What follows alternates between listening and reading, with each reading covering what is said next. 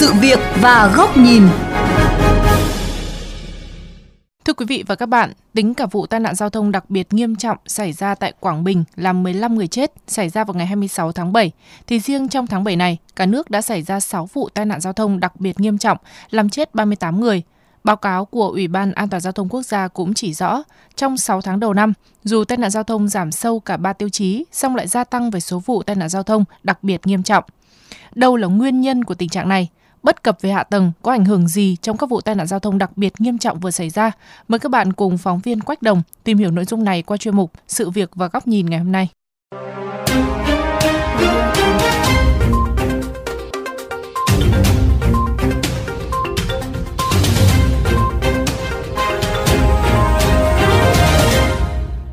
Thưa quý vị, qua phân tích hơn 4.500 vụ tai nạn giao thông xảy ra trong 6 tháng đầu năm nay, Ủy ban An toàn giao thông quốc gia nhận định ngoài những nguyên nhân cố hữu đã được nhắc đến nhiều lần như vi phạm làn đường, phần đường, chạy quá tốc độ, vượt xe sai quy định, thì cũng có 0,02% nguyên nhân dẫn tới tai nạn giao thông do công trình giao thông đường bộ không đảm bảo an toàn.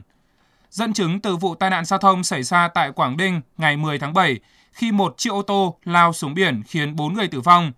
Ông Nguyễn Thanh Tùng, tránh văn phòng Ban An toàn giao thông tỉnh Quảng Ninh thừa nhận, ngoài nguyên nhân thuộc về người điều khiển phương tiện thì cũng có một phần nguyên nhân do hạ tầng. Bởi đây là đoạn đường vừa thi công vừa khai thác, nhưng thiếu hệ thống cọc tiêu cảnh báo theo yêu cầu. Ban an toàn giao thông tỉnh cũng có cái trách nhiệm đấy. Ban quản lý dự án phải trách nhiệm mà nó không làm hết trách nhiệm thì mình phải có cái kiểm tra đôn đốc. Cái này là phải có cái biện pháp để tham mưu cho cho lãnh đạo là kiểm tra hết các dự án nói chung của tỉnh về lĩnh vực an toàn giao thông. Ngay cả trong các vụ tai nạn giao thông xảy ra ban đêm, gây hậu quả thảm khốc gần đây như vụ ngày 17 tháng 6 tại Quảng Ninh làm 3 người chết và vụ xe khách đấu đầu xe tải tại Bình Thuận ngày 21 tháng 7 khiến 8 người chết. Tiến sĩ Trần Hữu Minh, Phó Tránh Văn phòng Ủy ban An toàn giao thông quốc gia cho rằng, ngoại trừ các yếu tố về thời gian, tâm lý khi lái xe ban đêm thì vẫn cần xem xét đến khía cạnh tổ chức giao thông trong nguyên nhân dẫn đến các vụ việc này. Rất nhiều tuyến đường hiện nay không có chiếu sáng thế nên là cái phần tim đường ấy, chúng ta phải có cái đinh phản quang gần như là một cái tiêu chuẩn bắt buộc để làm sao hỗ trợ cho người lái xe ban đêm định hình được cái không gian mình chạy ở đâu và mình cần thế nào đi cho nó đúng làn. Đây cũng là điều mà nhiều thính giả phản ánh tới VOV Giao thông sau các vụ tai nạn giao thông nghiêm trọng xảy ra vừa qua, nhất là quốc lộ 1A qua địa bàn các tỉnh miền Trung. Có những cung đường ấy, mặt cắt nó hẹp, trên cung đường đấy là cây sơn phản quang rồi những cái cọc phản quang mà không có. Trời nó tối để lái xe mà phân biệt ranh giới giữa hai bên rất khó. Nếu không để ý kỹ thì rất dễ xảy ra tai nạn. Vì nó có phản quang thì mình phát hiện ra mình tránh được để tránh tai nạn xảy ra. Dẫn chứng vụ tai nạn giao thông tại Quảng Bình vừa xảy ra ngày 26 tháng 7, Phó giáo sư tiến sĩ Vũ Hoài Nam, trưởng bộ môn đường ô tô và đường đô thị, Đại học Xây dựng Hà Nội cũng cho rằng trường hợp này, ray phòng hộ đã không phát huy hiệu quả. Ông Nam cho rằng đã đến lúc ngành giao thông vận tải cần xem lại các tiêu chí đánh giá điểm đen, điểm tiềm ẩn tai nạn giao thông. Cần có những cái chương trình nghiên cứu, hoặc là có những cái ưu tiên trọng điểm, những việc rà soát lại toàn bộ các cái vấn đề có nguy cơ tiềm ẩn tai nạn giao thông trên những cái tuyến đường và đặc biệt là có những cái xe có nhiều người đi để mà làm cái đánh giá tổng thể, để đưa vào cái danh mục để mà làm ngay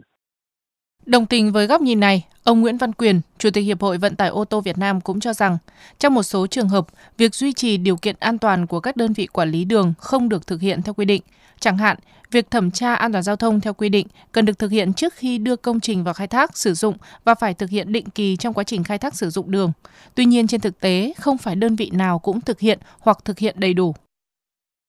việc quản lý cái điều kiện đảm bảo an toàn giao thông ấy thì nó cũng liên quan đến nhiều khâu thành ra nếu mà nói bảo là hoàn toàn loại trừ những cái nguy cơ là tai nạn từ cái nguyên nhân về đường xá thì mình vẫn còn một cái khoảng cách, chưa phải là hoàn toàn loại trừ được cái nguy cơ đó.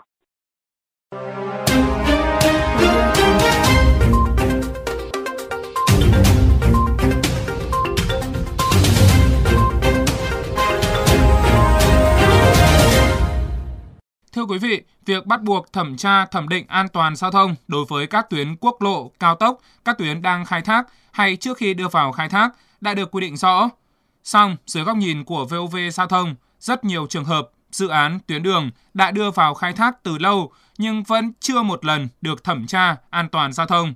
Với những trường hợp này, nguy cơ tai nạn là điều khó tránh khỏi.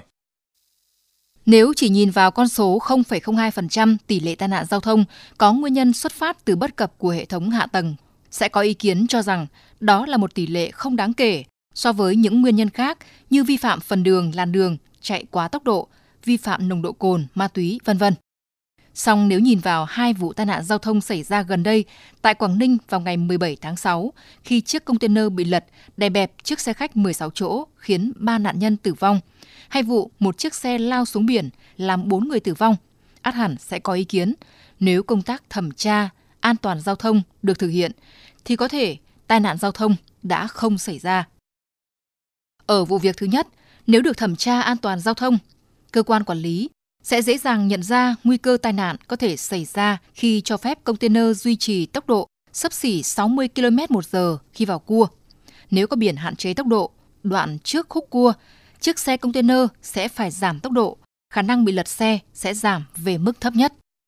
Ở vụ tai nạn giao thông thứ hai, nếu được thẩm tra an toàn giao thông, thì dù lái xe không quen đường, điều khiển phương tiện trong điều kiện trời mưa, nhưng chắc chắn có thể nhận ra nguy hiểm nếu đơn vị thi công thực hiện nghiêm chỉnh quy định về cọc tiêu cảnh báo, có đầy đủ ánh sáng để người lái xe phát hiện khi lưu thông ban đêm.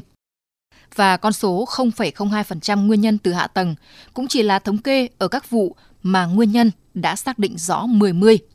Còn các vụ việc mà yếu tố này có tham góp nhưng sau đó không có khẳng định quy trách nhiệm mà chỉ đơn giản là chỉ đạo bổ sung hoàn thiện hạ tầng thì khá nhiều.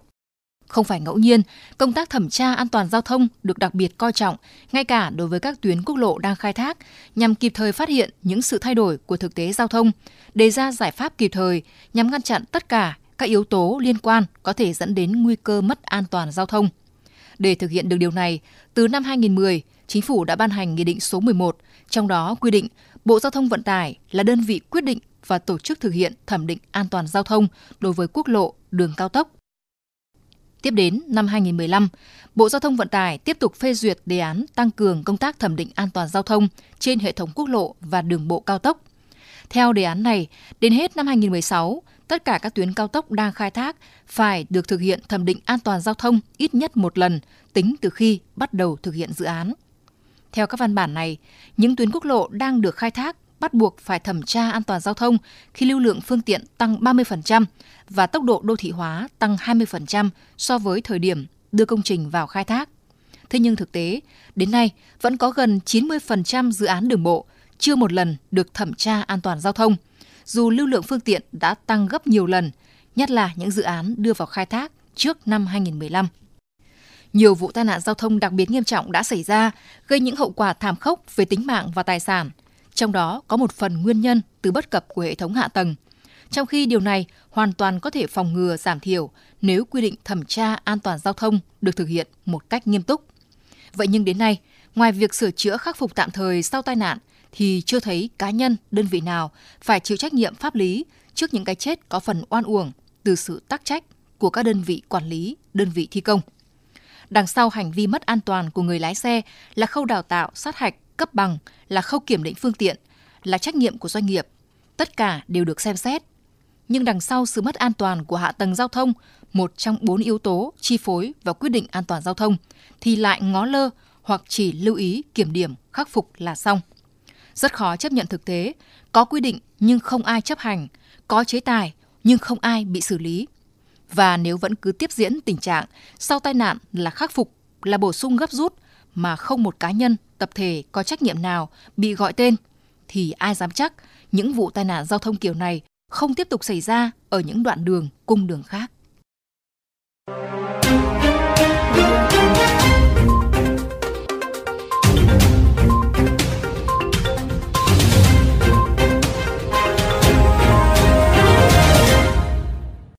Đến đây chuyên mục sự việc và góc nhìn với chủ đề liên tiếp xảy ra tai nạn giao thông đặc biệt nghiêm trọng, hạ tầng có vô can – cũng xin được khép lại. Quý vị và các bạn có thể nghe lại nội dung này trên vovgiao thông.vn, nghe qua ứng dụng Spotify, Apple Podcast trên iOS hoặc Google Podcast trên hệ điều hành Android. Cảm ơn quý vị và các bạn đã chú ý lắng nghe.